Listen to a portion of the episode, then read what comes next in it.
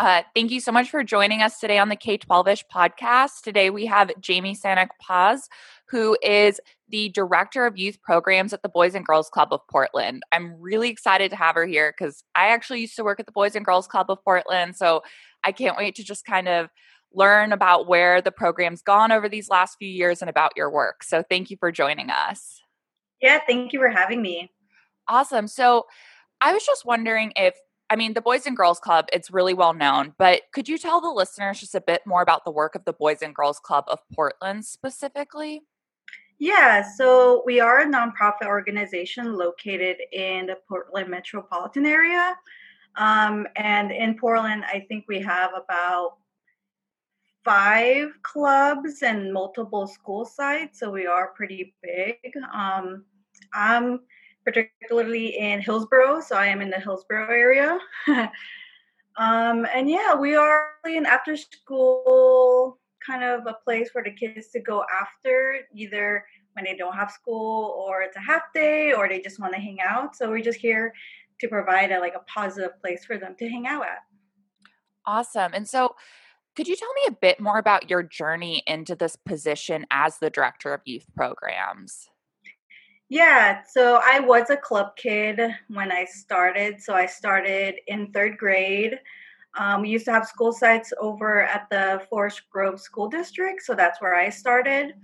Um, when I high school, I started volunteering over here at the Hillsboro site, so that's kind of how I got introduced. And then from high school, after I graduated, I started working here through college. And after technically, I think I've been working here for six years. After six years, I came into my position as a director of youth program. So, so far, it's been a year into my role. So, yeah. That's great. And because I remember when I worked at the Boys and Girls Club, um, it was so great to see how many former Boys and Girls Club kids were now working at the clubs. Like I, I just love that sense of community. And then the kids at the club could see themselves in those positions one day too. I always thought that that was such a great connection. Yeah, uh, yeah. I think a lot of my um, uh, colleagues and coworkers, they yeah, they have been club kids. I know one of my um, part time was a club kid. I used to go to club with her. You know, I'm like a few years older than her, but I remember her as you know, one of the middle schoolers as I was a high schooler. So it's very interesting to see like the dynamics of that. Yeah, absolutely. So obviously a lot has changed in this last year. That feels like an understatement, but how does your position look different than it did a year ago? yeah. So, you know, I did start my position last year in August, so it was a very big shift. Um, so before we had about 150 kids in our building. We had eight, like I think eight staffs working here. So it was a lot of like moving back and forth. Oh, some, you know, someone's crying over there. Let me go, you know, help them. Let me go help another staff. So it's a lot of moving back and forth. But now with COVID, it's more we are in our stable rooms. Um, I only have eight staffs to look after, you know, so it's very small very calm, you know, compared to having 150 kids. Now we only have 40 youth and 10 teens. So you can tell the difference right away that, you know, the numbers are lower. It's much more quiet over here, which is like a shocker to me. I bet. Because I remember I was a camp counselor at the Boys and Girls Club, and I remember leading groups of like 20 students, um, anywhere from like five years old to the teenagers as well. And it was, I mean, just the volume of the building was just it was always something that shocked me when I'd walk in. It was so loud and because there's just so much like kids running around and playing and laughing and I just imagine it's so different now. Yeah, it's it's it was kind of like um yeah, just a shock. We're happy to have them back. Like the the noise is coming back, which I'm really happy about because like when we were closed down, we would be in here and there'd be no laughing. Days would you know drag on because we have we don't have any kids to you know play with or talk to and i think that's the major part of it is just you know kind of like the empty nest Yeah, it, that's such a great way of describing it. It is like being an empty nest parent all of the sudden, like, oh, wait, where, like, where are my kids? Where are they? So, where are my 150 kids? I don't see them running around. Yeah. But yeah. well, that's great to hear. Some of them are coming back. Um, did you find that? I mean, obviously, I know in Oregon we had pretty strict COVID regulations compared to other parts of the country. Did you find that once you're cl- like the clubs have started reopening are parents eager to get their students back into the clubs or is there any kind of hesitance just because of the risk of transmission um well i can only speak on my club um, because we are located in hillsboro we are a little far away from portland which is the bigger city um, i believe for us it, it was more they are willing to come back. They like the kids missed us. We we helped a lot of people in our community. We had strong connections with families. So once they heard we were opening up, they really did want to come back, but still COVID was a new thing. They they wanted to come back, but they also didn't want to risk anything going on. Which obviously we, we understand. We're trying to make sure we're being the safe as possible. Um, but I think we overall we had like a positive feedback during the summer. We did receive, I believe, like 20 kids, which are I think our goal was 30 back then. So I think we had like I think maybe like 15, 20. So we did get a good amount of kids back. Yeah, that's great to hear. I wonder what camps kind of looked like with such a small cohort of children because as i mentioned like i i just remember like leading a dinosaur camp for a week with like 25 year olds. So mm. I'm, I'm, and then the next week I'd be working with high schoolers. So I can't imagine having them all in one cohort and trying to get them to participate in activities. Yeah, I get you because I, you know, before I was uh, a part time, so I was always in the art room. I was always teaching them how to do, you know, different techniques, learning different styles. And yeah, I totally get what you mean. Before we did have for the summer, since that's the time we did open up back for COVID, during the summer, we would have all day open. So the beginning of the, the day would be camps, and then the afternoon would be kind of like a free choice activity. But this year's first time opening during COVID, it was very half day. We started from 12 to 6 we did camps and we did programs but since we are in like our own cohort we are staying in our rooms. I think that was the biggest change because we couldn't go to the gym with everyone else or we couldn't go outside with everyone else. So it was very like we are in this together so we got to learn how to manage that. Yeah absolutely. I'm just trying to picture my time without like those big group dodgeball games that we used to play all the time so yeah that's it is. It's so different. But one of the things I was really impressed with was reading about all of these different actions the Boys and Girls Club of Portland specifically has taken. I know you guys started virtual counseling, you were doing meal delivery services, and starting some other virtual programming. So I guess I was just wondering if you could talk about some of those areas you decided to prioritize and how you determined where those areas of need were. Yeah, so go kind of going back to how many kids we used to serve you can tell like a huge difference 150 at at some point we did have like 200 kids in our building so huge number down to 30 40 kids you can see there's a big you know like i said there's a big difference so we still wanted to serve our our community so you know, doing meal distribution was a big thing because one, everyone's impacted with COVID. So we wanted to make sure that everyone's getting food. Um, we also had a chance to, you know, provide them um, clothing, accessories. We also did a school drive, even though school is at home, we still wanted to give them backpacks and supplies they needed. Um, so it's it's for us it's more about let's make sure that even though our families can't be at the club, we want to make sure that they're still being taken care of and they still know that we're here for them.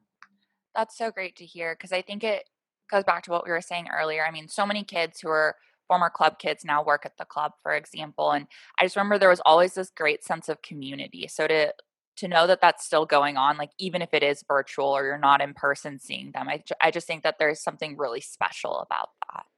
Yeah, we want to make sure, you know, that you know, they're still in our hearts. You know, we still think about all of our kids that we used to have. We would bring them up occasionally. So, you know, they're never far from our thoughts. Yeah, absolutely. So, I mean, and I've said it a couple times, but I used to work at the Boys and Girls Club, and it was that experience that inspired me to become to start working within education. And I've held several different positions within the within the industry.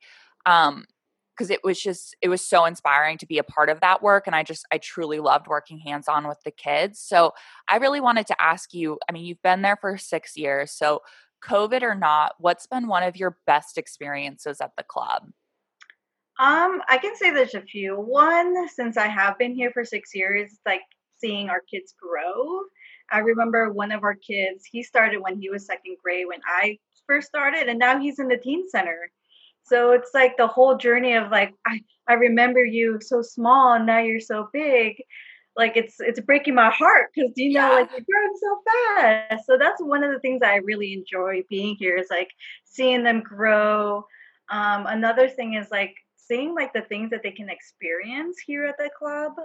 Because um, I know when I was um, used to be like a club kid, we used to do shop with the cop, and you know, seeing my kids do shop with the cop, I'm just like, such a good experience because I've done it, and now you guys are being able to do it.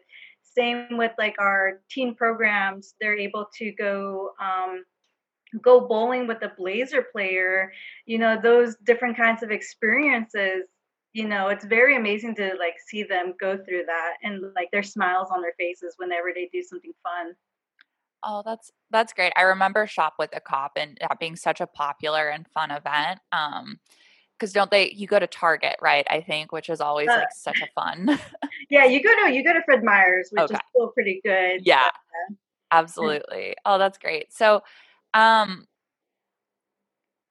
so when we think about all of these like really positive experiences and kind of like the shifts that have happened i think the last question i had for you is what hope does your team have for next year yeah so personally i haven't thought about next year because i'm still in the now um, since it's still pretty new this is our first school year during covid but i think in general it's just you know having more of our kids come in um, while still being safe throughout this pandemic. Um, and I guess seeing what a you know a year from now happens. You know, I want to know how our position's going to change, or like, are we going to have more kids?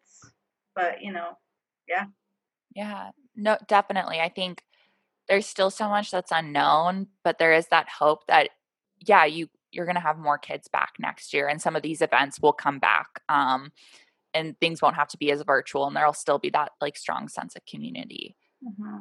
yeah. yeah.